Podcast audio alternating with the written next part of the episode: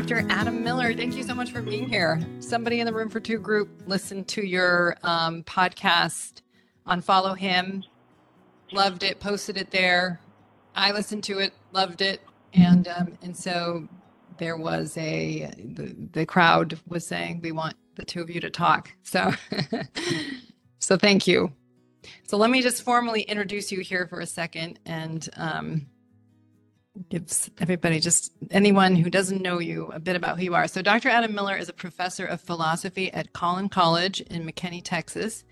He earned a BA in comparative literature from Brigham Young University and an MA and PhD in philosophy from Villanova University. He's the author of more than 10 books, including Letters to a Young Mormon and Original Grace. He and his wife, Gwen, have three children, and he serves as the current director of the Mormon Theology Seminar. So, just so people know, I sent Adam the last two episodes of Zack and Kelly of the, you know, of the seven, just to kind of use Zack and Kelly as a little bit of a reference point for just talking a bit about what love is and how, Adam, how you think about love. Um, I, I can't tell you how happy it makes me to hear you talking about Christianity and Paul speaking about love in this way because it so much resonates with what my experience is in working with couples and in my own life and kind of what my understanding of God, uh, the only understanding of God that makes sense to me. Um, and so I I love the understanding that you have of Paul really trying to teach us this concept that's very hard to understand what love is when we're working from our i mean in my view our younger developmental minds. Um, so maybe we could just start with the question adam of how do you define love? How do you think about that question? Uh, that's all we have to manage to do today. Exactly. love. Piece of cake. Exactly. Easy Piece of cake. Uh, uh, let me just say uh, at the start that uh, it's a pleasure to be with you, and uh, I've followed your work for a long time, and I've admired your work for a long time, and uh, your work I think is much much harder than mine. Mm. My work in lots of ways is, is is very clean and it's very simple, right? It's it's me locked in a room by myself with some books and uh, you're out there in the world with mm. with real people and real problems and uh, well you're doing good things that. in there with your mind and your books yeah I, I to do what i can in yeah. a quiet room by myself uh, yeah and it's always it's always a little bit funny of course to uh, to engage especially in these kinds of really practical conversations with, with people like you and when i specialize in in being theoretical and not mm-hmm. not especially practical. Mm-hmm. Uh, love. I mean, I think for me the key thing uh, with respect to what God means by love uh, is the fact that for God, love is a law, not a reward. Right? Love is a commandment. In fact, it's the commandment. It's the heart of every single commandment. The the whole law can be summarized in terms of love, and all of our specific commandments then are just just ways of trying to apply the question of love. And I think the key thing for me then with respect to the logic of that commandment is Jesus' commandment that we have to love even our enemies. Uh, mm we have to return not just good for good, but we have to return good for evil. And that's what love looks like this kind of relentless, unconditional commitment to doing what's good and giving the good that's needed, uh, regardless of what anyone does or doesn't deserve, regardless of whether they're my friend or, or whether they're my enemy. Um, and I think that puts us in a very different position with respect to how we think about love than than how love is generally thought about in the world. Uh, from a Christian perspective, the the basic question I'm asking when I ask about love isn't uh, isn't what is deserved, but but what is needed. What's the good that's needed here and now? um, and then it's my responsibility to do that, Mm. uh, regardless of of what I think anyone does or doesn't deserve. hmm Yeah, and whether or not you've gotten love, you know, so to speak, whether or not it's been offered to you, as you're saying. Yeah, I like that. What's needed, not what's deserved. What's the right thing to do, and pressuring ourselves to rise up to what that is, perhaps rather than what feels good. You know, um, you know, when you love those who love you, as I think Paul says in somewhere in the scriptures, you know, that's easy, right? That's not that what what uh what virtue is in that, but it's loving those that don't love you in return. Thinking that love is a kind of reward that you can get is is a trap. It's the trap that we fall into that keeps us from finding the thing that we were looking for in the first place. And because love love isn't even the kind of thing that you can get. Right? It's the kind of thing that you can do, the kind of thing that you can share, the kind of thing that you can participate in. Uh, it's a verb. It's, it's not a noun. And if I if I treat it like a noun that I can get by uh, making myself pleasing in whatever ways are are required, uh, then I've already ruled out the possibility of finding what I was looking for, because it's a thing that you do. Uh, Yes. Yeah. Uh, exactly. And I think that, you know, we all want unconditional love. We want that acceptance, that kindness, that compassion, that mercy. But it's very different to offer it. You know, it requires something much more of us. And I think, in line with what you're saying, is we have the fantasy well, if I get love, then I will be able to love in return. But I've got to get it somehow. And I think what we're really talking about is that, you know, we want validation, we want approval, we want uh, control, we want reinforcement, and you know, we we make those things love. When what I think you're saying is it's a qualitatively different endeavor, love, and as you say, it's not something you can get. It's something that you participate in or don't participate in.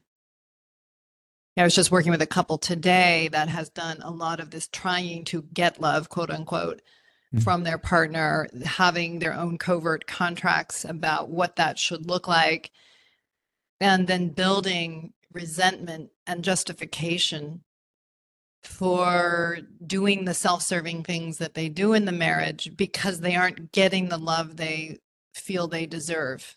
And participating in this kind of uh, i mean they're playing on a playing field that doesn't even allow love um, to be the result.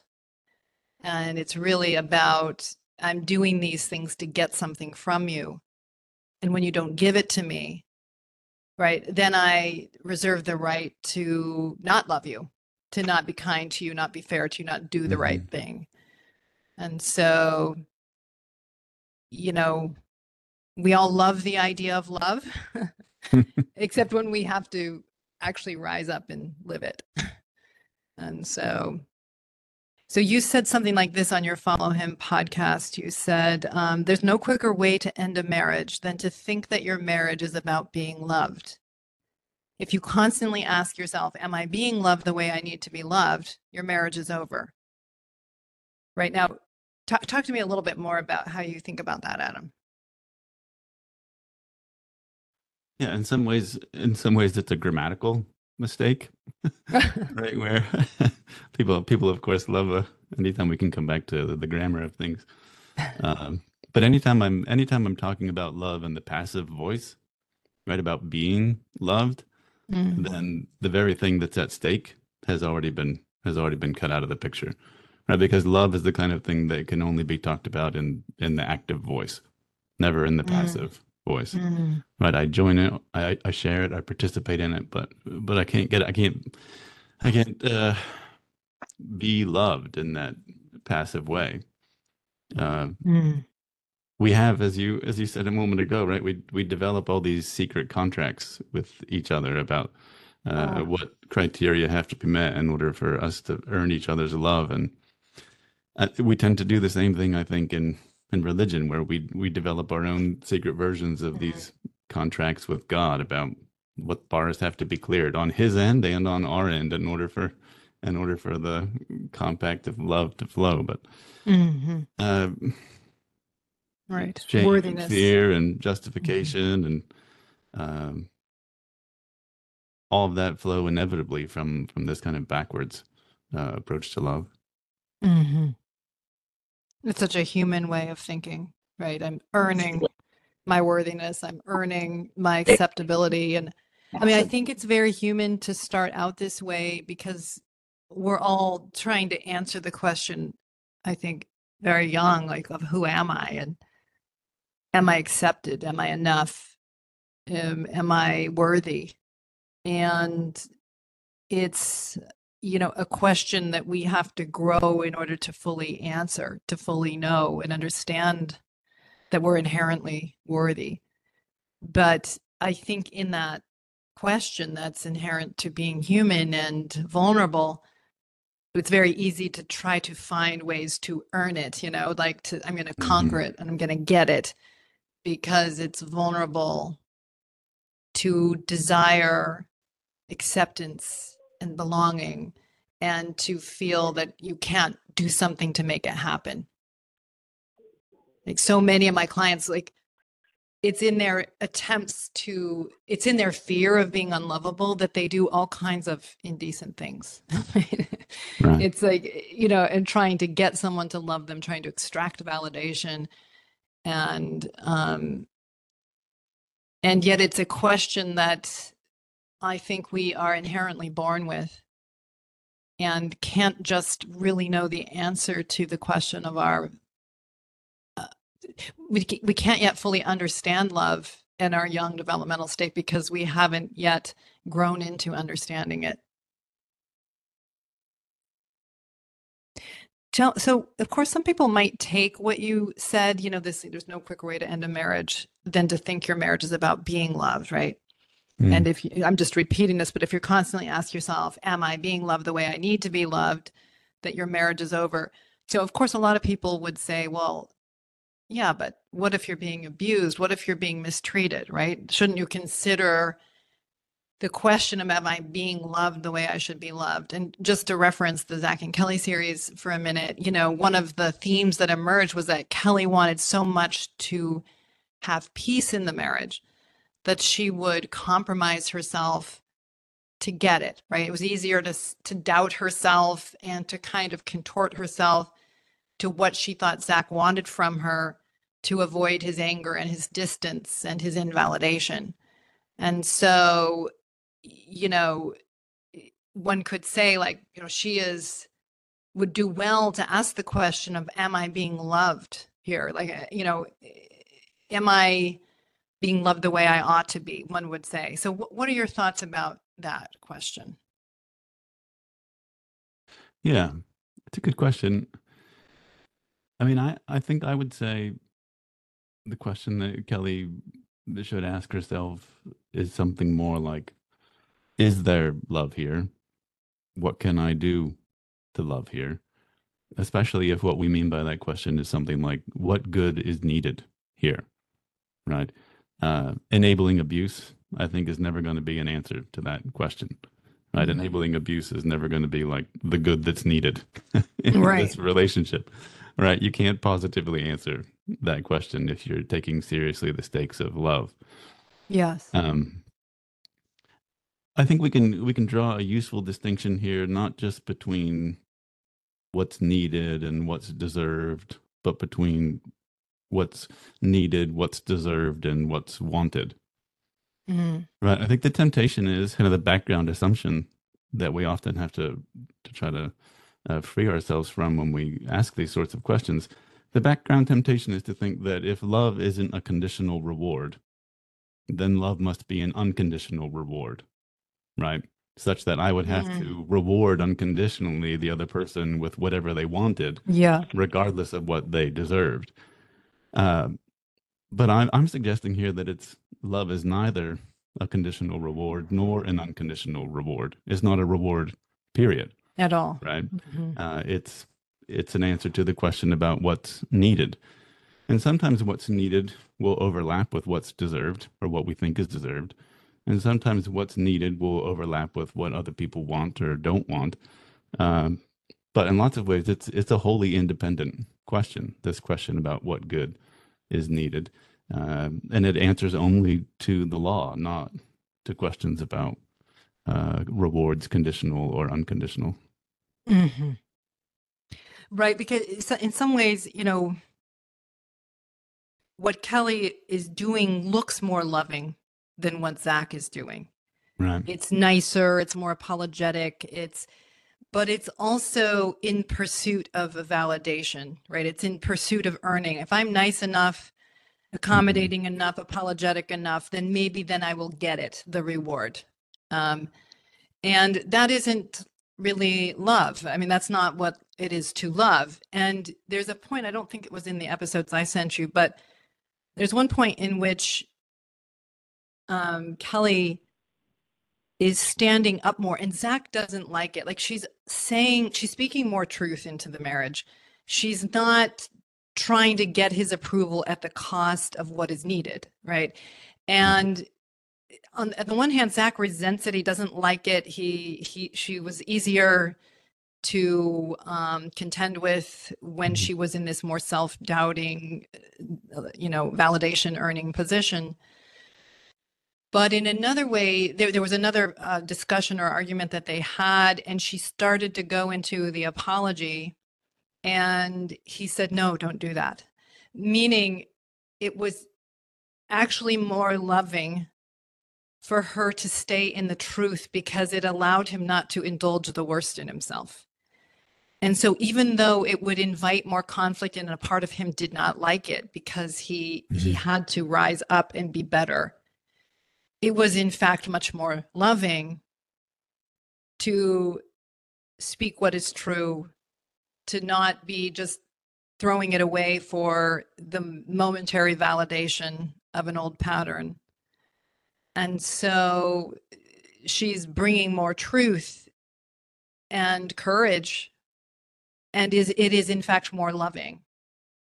And um it can be loving to leave a marriage in that sense too, I think, is what Yeah. you're saying. Right. Yeah, I think so. That that- it's a great example. I think right where she refuses to give him what he wants because that's Yeah. not what he needs. Uh, Right. and it on the only thing, the only act of love there is to give what's needed, not not to relent and give what he wanted. Right. Exactly. Yeah. So just going maybe more to this question of love and its relationship to truth, right? So, you know, I talk a lot on my podcast and so on about the fact that we all start out really in pursuit of validation and we like approval. We like knowing we belong. It helps us feel secure. It helps us feel safe. And we can look for it in obeying the commandments or overt success, conforming to what others desire from us. And so, right, Zack learned in his family like a way to get this validation and status is to conform to what the family likes, like be a good boy, you know, do all the things at church, be a good student. It also was, you know, earned, this validation was earned through um, not speaking truthfully about things that the family didn't want to deal with, right? It wasn't okay to have any anger around dad's indulgent way of being. It, you could get a validation by feeling sorry for dad um, and kind of denying realities that were happening.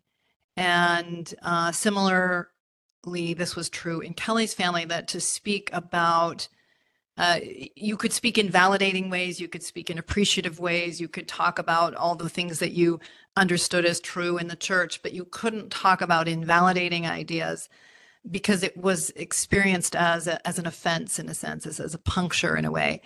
And so um, I think both of them learned that in order to, you know, to use the cheaper understanding of love, in order to get love and to uh, give love, it was in a way, it had its limits on how much truth could be there. And so, um, and so I think you wrote in your book, The Rube Goldberg Machine, you write, quote, just as an eternal life is God's kind of life, an eternal marriage is God's kind of marriage.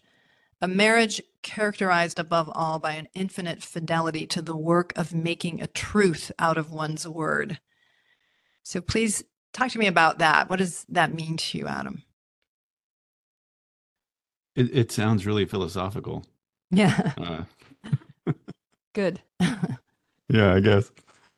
Uh, I think part of what's stake, part of what's at stake there for me, uh, is something that we kind of take for granted as as Latter Day Saints when we talk about marriage, uh, and that's the way that that marriage doesn't just involve two people; it involves three.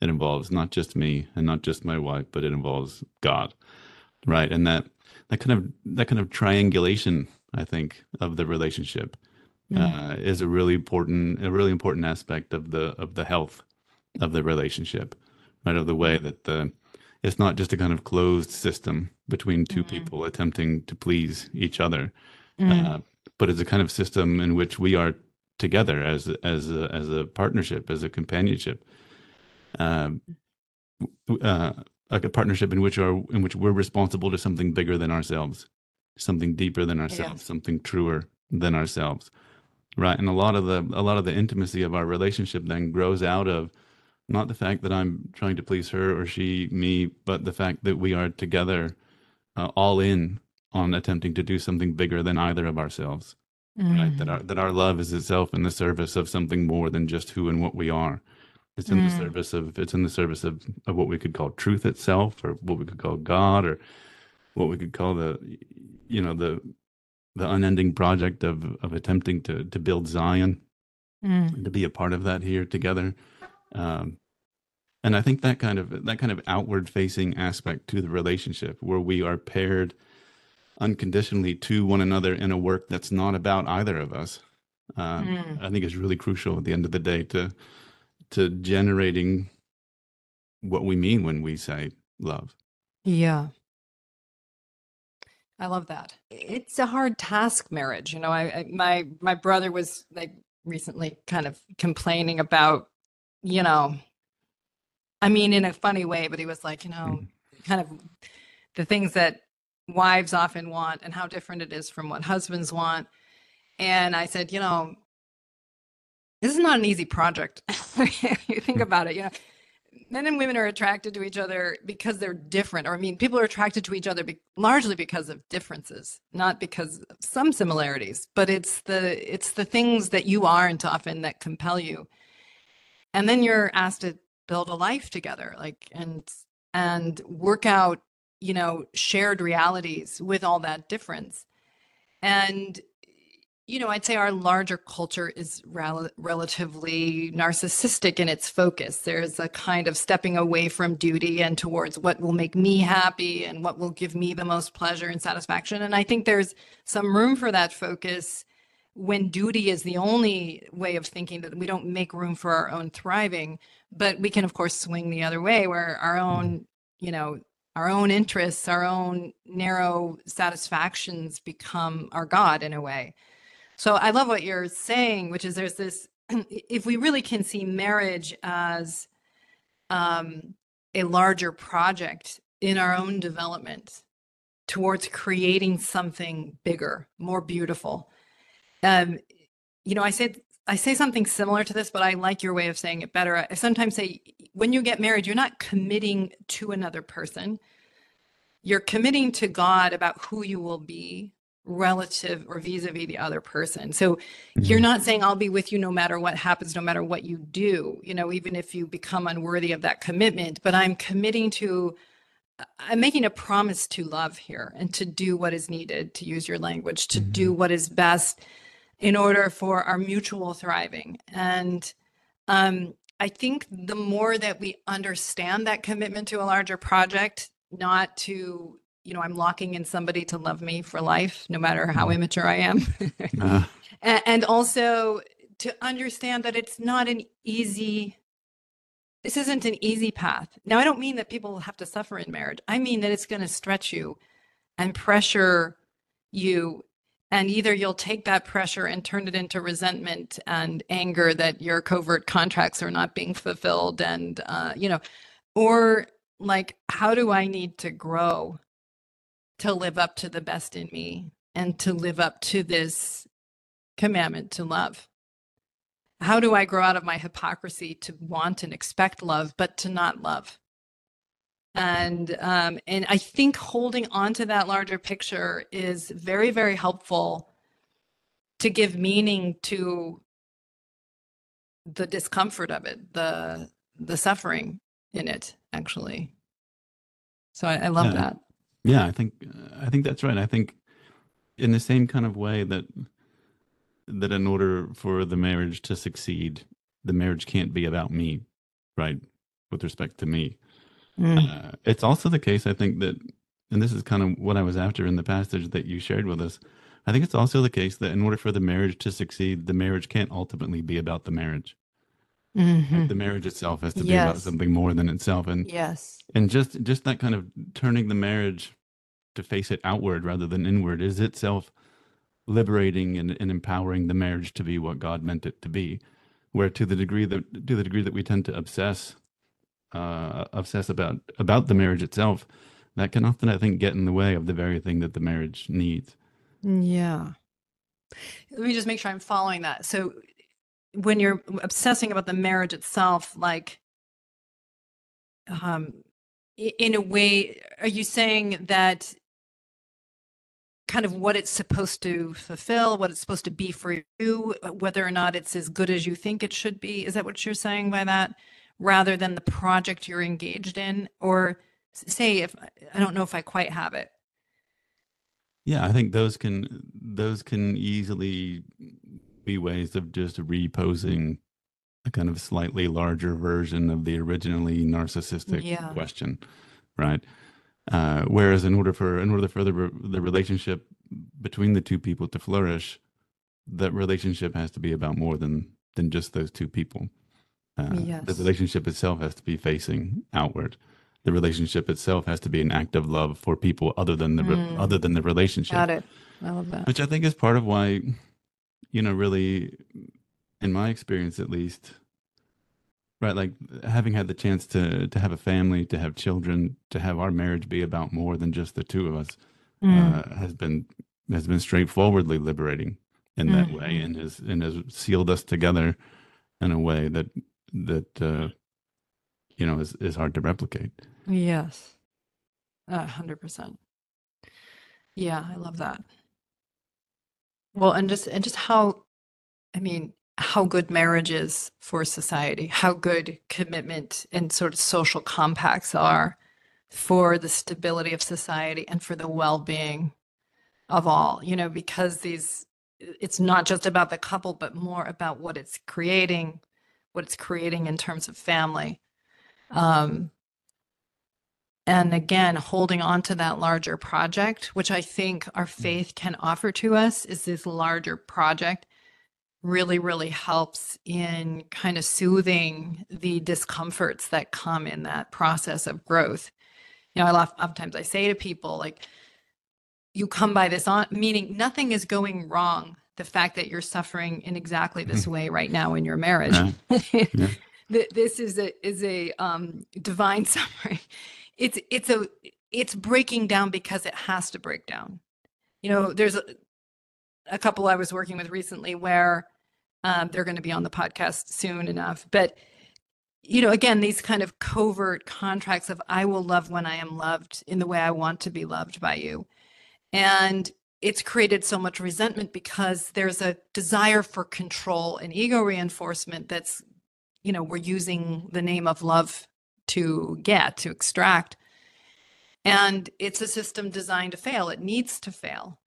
And it's like in the failure of it that I see couples be able to kind of reflect and in a sense because there's been enough puncture to that system that they have a real chance of actually repenting and Mm. stepping up and doing something more courageous that that the loss of ego, the loss of self in that process is often what is needed to to step up and do something that's more fair, more decent, more loving needed and create something qualitatively different. And so, you know, I see in the work I do much more of a process of of faith and repentance, right? Repentance and then faith, actually. um, of well, maybe they go together both ways, but like of the way that people are growing into higher ways of being through the losses that they're experiencing. You know, less than the successes, really, sometimes, and and it's really soul stretching work, but so beautiful too. Yeah, there's a kind of there's a kind of catch 22 built into the project of sin Mm. itself where uh, I try really hard to prove that I deserve to be loved Mm. uh, and then I fail and so I, I suffer I'm disappointed uh, I feel anger frustration shame uh, but then I read all that anger and frustration and shame and suffering. I read that as a kind of punishment that I Mhm. deserve. Yeah, Uh, that's resulted from the fact that I failed to deserve love. right. Uh, when really, uh, all that suffering is not a symptom of the fact that I've failed to deserve love. It's a symptom of the fact that I was doing the wrong thing in the first place, Right. which was trying to deserve love. Right? Right. it's it's a kind of uh, it's a kind of immediate uh, feedback on the fact that I'm, I'm in the, I'm engaged the in the wrong- project altogether. Exactly. Uh, and then if I could if I could turn it around and, and try to do the exact opposite opposite thing more or less, then then I would find that that feedback is uh, is actually giving me very valuable information about about what God wants from me. And it's not for me to finally measure up and prove that I deserve for Him to love me.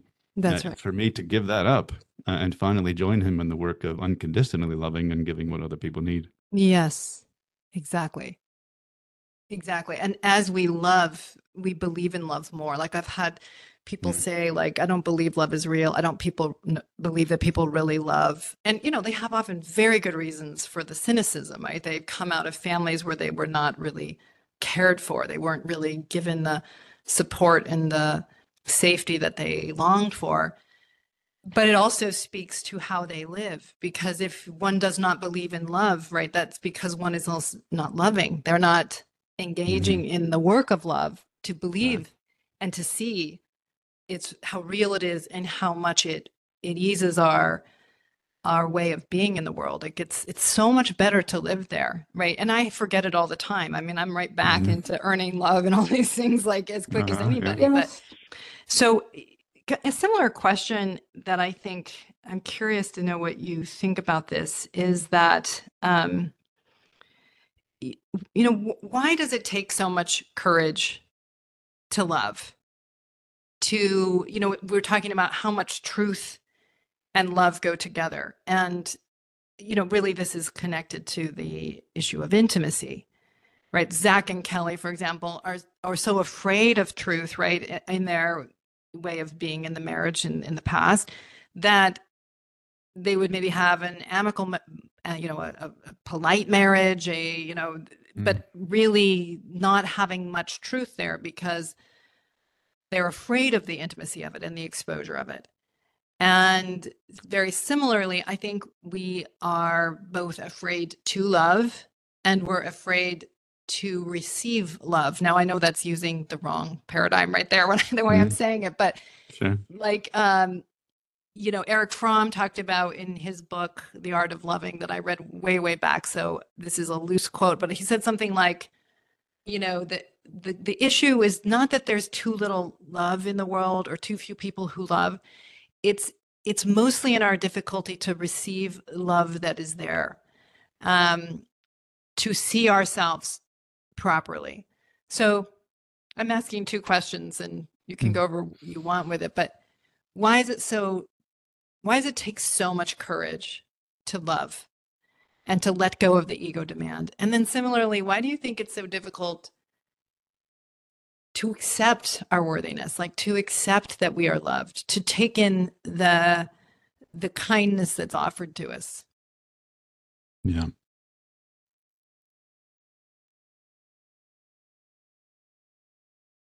Well, I think I think John I think John is right uh, when in his first epistle he suggests that the that the opposite of love is fear.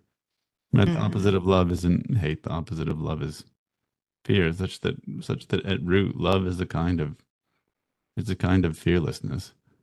And Mm. it's a kind of fearlessness that I think is required by by the very nature of of life itself. I mean, Mm. we have a kind of we have a kind of fantasy that we could make it out of life alive.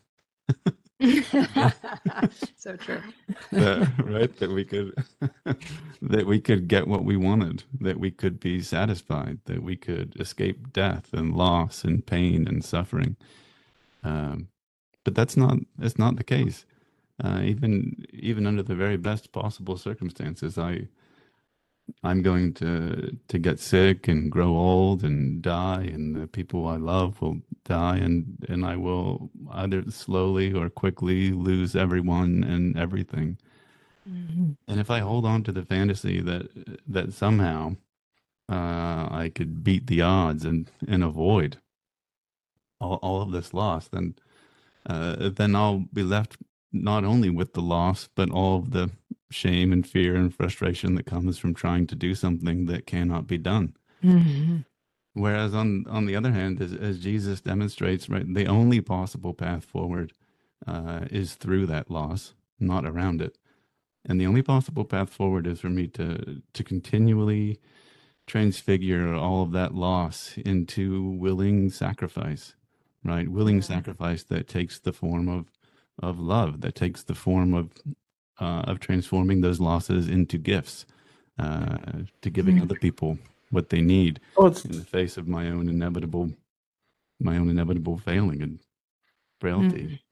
And I think really that's in lots of ways that's what's at stake in in intimacy, maybe in a, in a very a very especially pointed way in in a marriage, right? Where where sexual intimacy is the time and the place where it's least possible to pretend Mm. uh, that we aren't frail, that we aren't sick, that we aren't getting old, that we aren't dying, that we aren't at the mercy uh, of passions uh, that we can hardly control and don't hardly understand.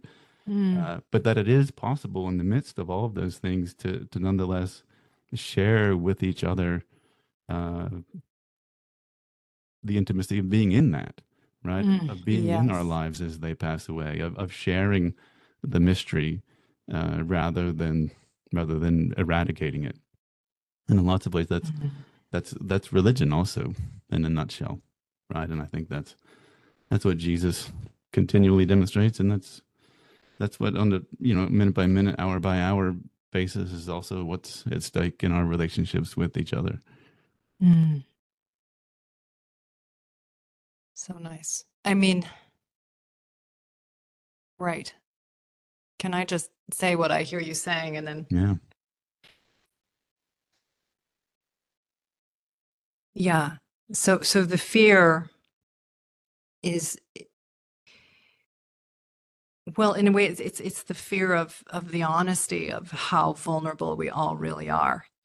You know, life is just, Uh, we want control. We want the fantasy of it. We want the fantasy of earning approval, validation.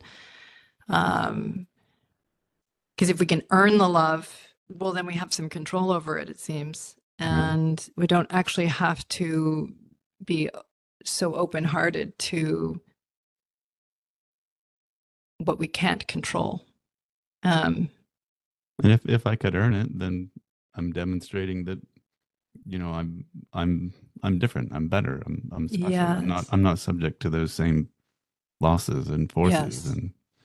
Uh, it's possible for me to be satisfied, even if even if other people aren't. right. Exactly. Right? Love, just- love in lots of ways is is grounded in my willingness to accept the fact that I am not and will not going to be satisfied, and that love is something other than that altogether. Yeah. Wow. Yeah.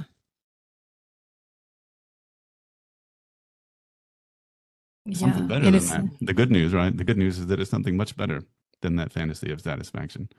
But the bad Yeah. news is that it's not satisfaction. Yeah, exactly. I want it. Yeah. Right. Well, there, there's something, it's rich and it's sweet and it's beautiful, but it's also loss is in it and Yeah. suffering is in it too. It's, uh, um, I think, um, I suddenly can't say this theologian's name, but he talks about it as a dark brightness, I think. This, uh, why can't I say his name? Give me a second. Um, it'll come to me in a minute. But, Yeah. you know, that, that, the, the kind of, um, I love the idea of intimacy. It's like, you know, you and I, husband and wife, are so vulnerable on this planet. We there's no guarantees. You could be gone tomorrow. We're losing our parents. You know, we have worries about things we can't really control or change.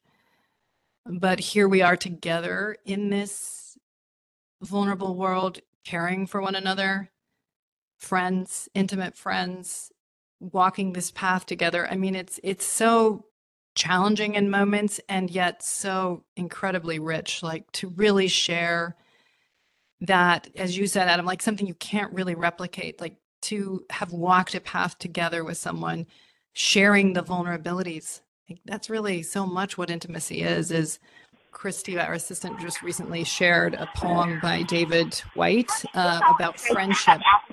And I love that poem. One of the things he talks about is friendship is so much more about sharing in one another's vulnerabilities Mm. and in loss and what we can't control and forgiving and being forgiven so much more than about our triumphs and our successes and when we forget that how much we really need each other because we happen to have a momentary triumph right but like how much it is in sharing in that knowing and being known and uh, how much that's not about controlling. It's just the courage to show up and be honest and real, and to care, and let yourself be cared for.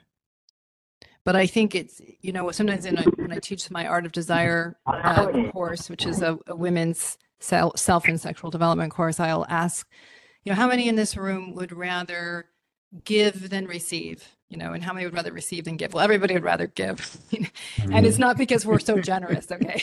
Uh, It's because we want the control of being the one that's Mhm. strong enough to be the one giving. You know, I'm the one who Yeah. can do something for you. And so I don't have to be open to the vulnerability of actually needing care or, or being in a position that I'm vulnerable and I cannot solve it or do it on my own.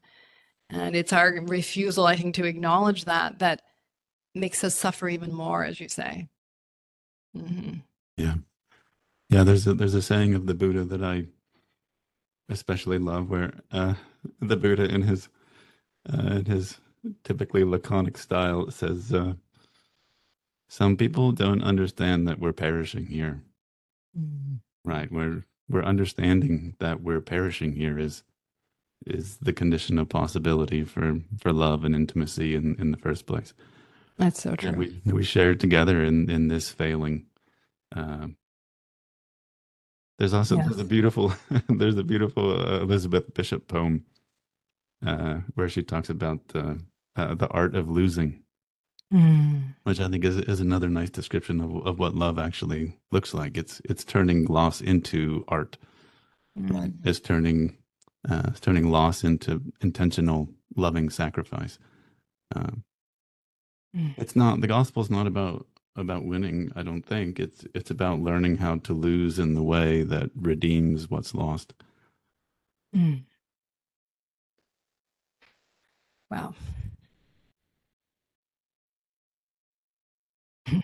It just makes me a little emotional. I'm sorry. I don't know. Sure. Yeah. No. Yeah.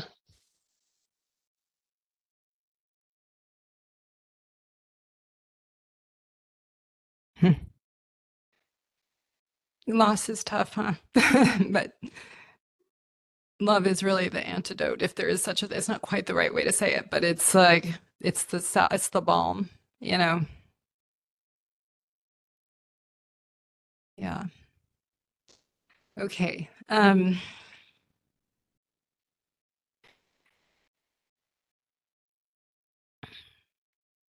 So let, I just want to talk a little bit about maybe intimacy and spirituality, which I think we're pointing towards, of course. But um, in the Facebook discussion group that's connected with um, Room for Two, the podcast, one of the group members, Hillary Reimers, she wrote this just in a comment uh, in a discussion about Zack and, and Kelly. She says, To be deeply witnessed and to deeply witness another is the heart of divinity. It seems so simple, but takes so much courage. And so I, I love what she wrote, like this, the heart of divinity, right? It speaks to the spirituality of intimacy, the spirituality of intimate sex, right? Sometimes when people think, I'm writing a book right now on on the on spirituality and sexuality and how they are very very connected. And in our younger minds we think they are worlds apart right? Sexuality is satan and spirituality is good and god. And and the two you know the further you keep them apart the better. Um but this you know this idea that to deeply witness and deeply be witnessed right? So she says i'll say it better. She says to be deeply witnessed and to deeply witness another is the heart of divinity right? And again how much courage it takes. Um so you know i you wrote i think in uh, let's see in the book you the sun has burned my skin which is a you write a modest paraphrase of solomon's song of songs. You write i loved it. I read it with my Thank husband. you. Thank you. sex unmasks us. It unmas it, sorry it unmakes us. It shows us to one another and to ourselves a paper as paper thin fictions as vulnerable bodies as intimate strangers as unfinished things. I'm going to read it one more time to be fair to it. Sex unmasks us. It unmakes us. It shows us to one another and to ourselves as paper thin fictions as vulnerable bodies as intimate strangers as unfinished things. And uh, so maybe this is why we avoid intimate sex. Indeed. right. I know a lot of people who want to have sex, they see sex as something, a validation to get, right? A validation to pursue. Lots of Mhm. people who are the higher desire partners in their marriage who say, I'm, I don't have the anxieties about sex that my lower desire spouse has. And, um, you know, they tell themselves they don't have anxieties about intimacy, but what they don't have anxiety about is trying to extract validation, right? Trying to get love, right? shameless. and much less about really willing to show up and to tolerate the exposure of it. You know, I was working with a client where um, he is is always the one in pursuit and always in this kind of critique of his wife. You know that why don't you want it so much? And what? Well, of course, part of the reason she didn't want it is because there was always a critique about that she wasn't doing it. She the view in the marriage was she had the sexual anxieties and she wasn't loving enough and he had it together and was waiting for her to catch up. And so it was a tough thing to want to go towards certainly didn't make her feel arousal. And um, you know in working with him i suggested uh, that he look a little more at the way that he actually touched his wife and initiated. The meaning that he was bringing was one of critique and expectation but also the way he touched her was about can can i get you to open up to me? Can i get you to want me? Which is again the question of am i loved? And and um, you know will you accept me? Not i love you and i value you and i cherish you. And so he took this challenge seriously. And one night you know when she, he uh, he I think made an initiation of and she said no I'm not I don't think so but rather than pout turn around and all that he just thought you know I'm just going to touch her because I love this person and she means so much to me and I actually feel unworthy of her. We've done some work individually and he um started to just touch her like out of his own care and love and letting himself value her in the way he was with her and and not to get something but to honestly offer his heart and a more intimate view of himself. Well what happened is she wanted sex and she also orgasmed which she often did not do because she'd feel all this pressure and expectation and so on.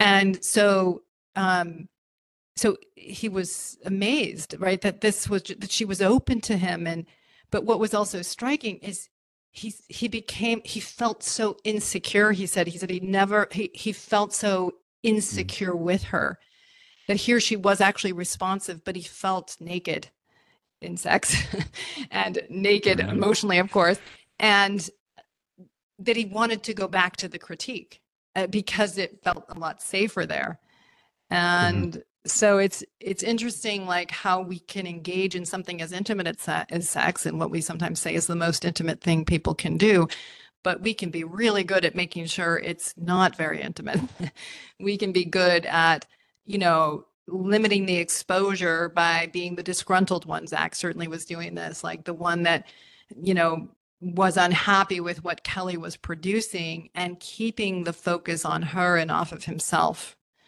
right? And so yeah it's to show up naked in the truest sense is a real act of courage i think.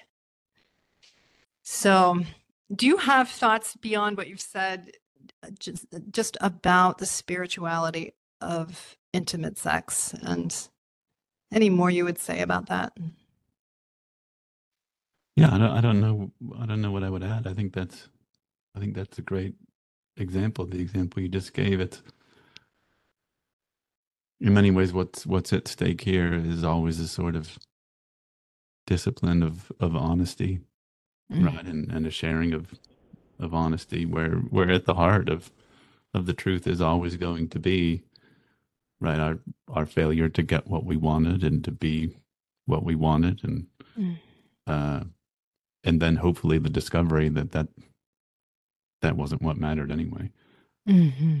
Right? You have to you have to pass through that portal of disappointment to to discover that you're the thing that you were disappointed about was the wrong thing anyway. Mm-hmm. Yeah. It's the real beauty in getting older is in some ways like all those all those structures built on sand start crumbling. right. And you know, you start finding out what really matters and I mean, only start maybe finding out, but it, it's easier to be it gets easier to be honest and unapologetic at the same time and cherishing, I think.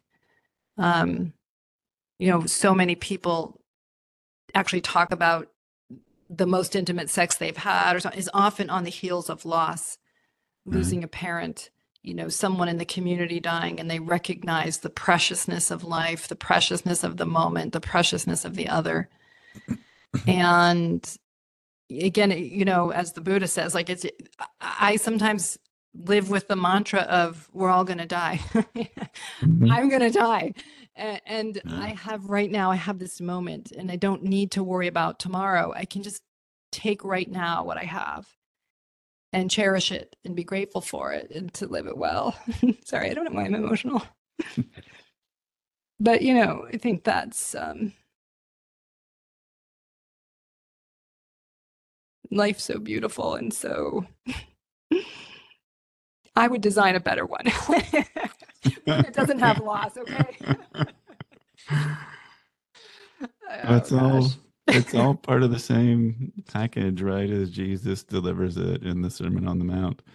As soon as Jesus gets done saying that that we have to love even our enemies the same way that God does, uh, the next thing he turns to is the fact that uh, that means living like the lilies of the field, uh, who are beautiful, but uh, right as the Psalms remind us, are uh, they don't last.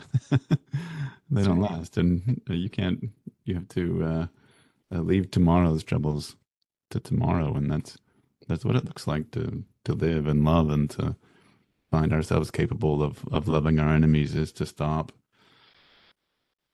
you know to mm-hmm. stop keeping the books in mm-hmm. terms of winning or losing or getting or not getting or um, and something else can happen well, and also, you know, in terms of loving your enemies, like sometimes I say to myself, I don't know what I would be doing if I were in that person's shoes, their experience, their body.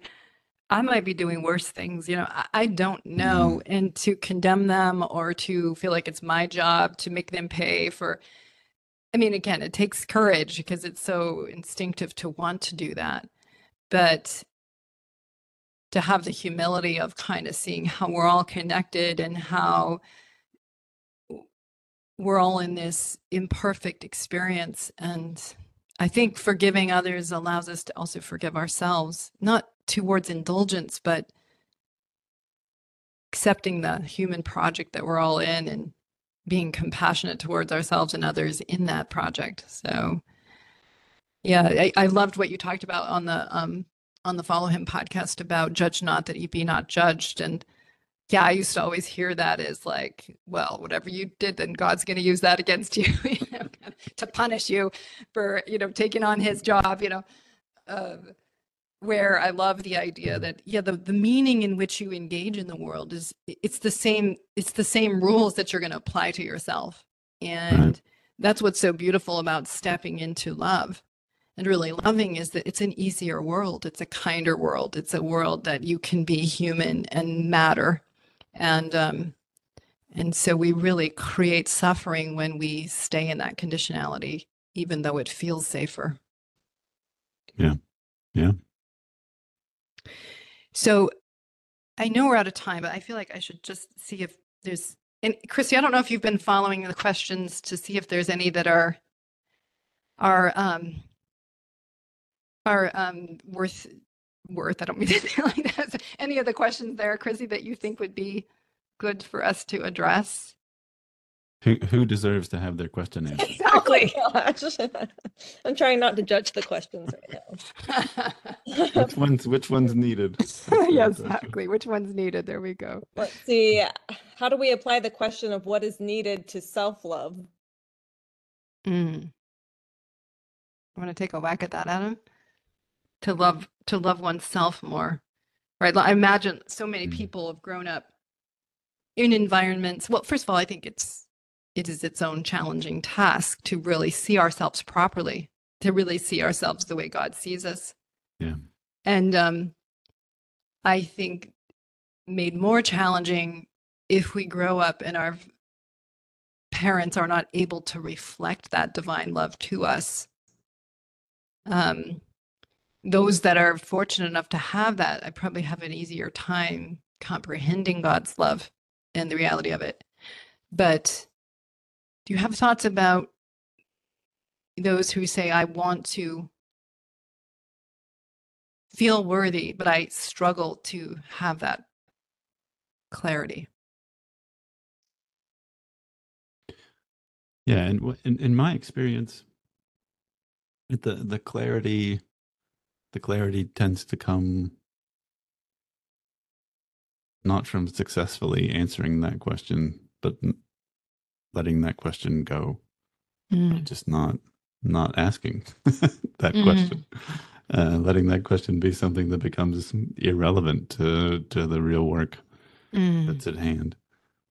It it is as you as you said a moment ago. It's the kind of it's the kind of work of a lifetime, just to begin to understand ourselves, mm. who I am, what I am, have some feel for why I do what I do and what actually constitutes the substance of me versus what's the kind of paper thin fiction that I've been I've been trying to dupe myself with for for decades. Mm. In lots of ways we we are at least as strange to ourselves as other people are to us. And yes, to develop that capacity to love strangers who we don't know, who maybe even present as enemies, mm-hmm. those are the same skills that apply to loving myself, given that I am in many ways a stranger to myself and in many ways an enemy to myself. Yes. Uh, to ask myself what would what what's involved here? What's what's needed for me to love myself given that i'm often my own my own enemy? That's uh that's well, the form of the question. and it as going back to it's a it's an action word love. And so sometimes i say love is something we do more than something we feel towards ourselves. Mm, like yeah. what is needed? What is kind? What is what is right for me I think also, you know, this judge not that you be not judged, you know, if we're operating in a meaning of earning and do I deserve and do you deserve and it's going to the question stays alive then. Um, and what I think you're saying is if you grow out of the question towards what is needing needed, what is loving towards myself, what is loving towards others, what is needed, well, the question just becomes less important because you're not needing to prove something in the same way. Yeah. It's like, of course, I'm human and frail and imperfect. And again, not as an indulgent kind of meaning, but more that we all matter in this project and and we're all imperfect in it but but i am one with everyone else and we're all deeply imperfect and worthy together and uh yeah it's like relief from the ego suffering of just answering your own question but rather we're all in this together It, it Mhm. tastes like real freedom, right? It tastes like real liberation for that question to simply fall away. Um, the truth will set you free, Jesus said. Uh, yes And the truth is that God, God never ever asked me, never ever commanded me to turn myself into someone perfectly lovable. right He only ever asked me to join Him in the work of loving everyone and everything just as it is. Right. Yeah. Well, Adam, thank you so much. I've loved the conversation and it's just, I, I love your words. They're beautiful, they're truthful, they're touching and and they're hopeful, you know, they they clarify I think what we all can be about and what we can all keep reaching towards. So yeah, it's uh it's a beautiful project and I'm really thankful for the work you're doing on with the beautiful theology we have and how we can understand it in these lower level ways that are understandable that we do it but then we we fail to see the beauty that's there and the freedom that there you know we talk about the truth setting us free and joy and but none of us really believe it you know joy is for like the next life but Right. Yeah. and joy is not the freedom from suffering. Joy is Not at all. finding beauty in the suffering. So i think um, it's all there for us to keep striving towards. So so thank you everybody and thank thank you for being here. And and adam i mean i hope someday maybe you'll join us again. I, I can hope. Um, but uh, i really appreciate you taking the time. Well, it was a pleasure to be with you. You you keep up the good work. thank you